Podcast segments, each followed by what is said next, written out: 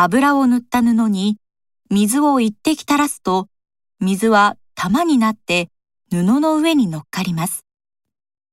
液体には、なるべく表面積を小さくしようとする表面張力があるからです。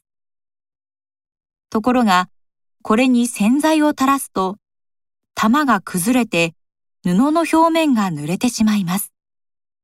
このように表面張力をなくす働きをするものを海面活性剤というのです。洗濯するためには、まず洗うものをよく濡らして、繊維の隅々まで洗剤を染み込ませなくてはなりません。